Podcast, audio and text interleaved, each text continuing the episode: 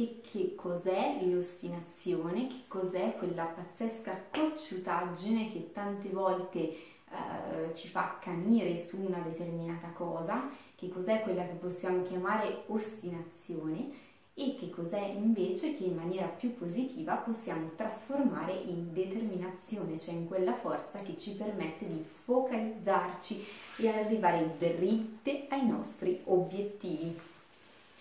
Partiamo dalla prima situazione. Se hai iniziato ad ascoltare questo video è perché probabilmente ogni tanto capita anche a te di accanirti su una determinata cosa. E che cosa intendo per accanirti? Intendo essere fissata, avere la testa lì, desiderare una cosa, volerla intensamente, battere e ribattere su quella cosa, però comportarsi nella maniera più sbagliata possibile che quindi ci impedisce di ottenere quello che vogliamo. E qual è la maniera più sbagliata? Beh, innanzitutto è quella di ripetere continuamente, giorno dopo giorno o ogni volta che questa situazione si ripresenta, le stesse identiche cose noi ripetiamo come in un loop continuo lo stesso comportamento, un comportamento che però non ci porta da nessuna parte. E nonostante questo, nonostante il fatto che noi facciamo sempre, costantemente la stessa identica cosa, ottenendo sempre, costantemente lo stesso identico risultato negativo, che cosa facciamo? Continuiamo a ripeterlo. Questo perché succede? Succede perché non è semplice renderci conto, prendere consapevolezza di quelli che sono i nostri automatismi, i nostri comportamenti quotidiani, perché ormai sono parte di noi, perché ormai appunto sono diventati una parte quasi integrante del nostro modo di essere, di agire, di pensare. Ecco però che eh, con dei piccoli trucchi possiamo riuscire pian piano a recuperare questa consapevolezza, questa lucidità nel modo in cui ci comportiamo e analizzando un attimino in maniera distaccata, come se ci guardassimo dall'esterno, come se fossimo in un film dove vediamo proiettate noi stesse mentre agiamo, mentre compiamo questi comportamenti che non portano a nulla, riusciamo in qualche modo a darci dei consigli, dei consigli per comportarci diversamente.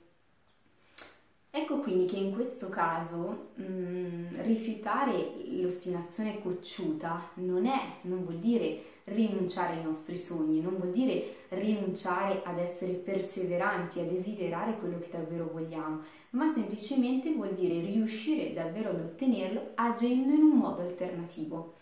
Quindi l'ostinazione può essere positivamente trasformata in determinazione in quale modo? Facendo delle cose diverse, facendo delle scelte diverse, provando delle alternative, se ci comportiamo sempre in un certo modo in una data situazione, domani possiamo provare a fare qualsiasi altra cosa, un qualsiasi altro comportamento, un qualsiasi altro modo di vedere, un qualsiasi altro modo di approcciare quella cosa, quella persona, quella situazione, sicuramente scatenerà una reazione, un risultato, un esito diverso da quello che continuamente noi otteniamo e che in questo momento non ci sta soddisfando.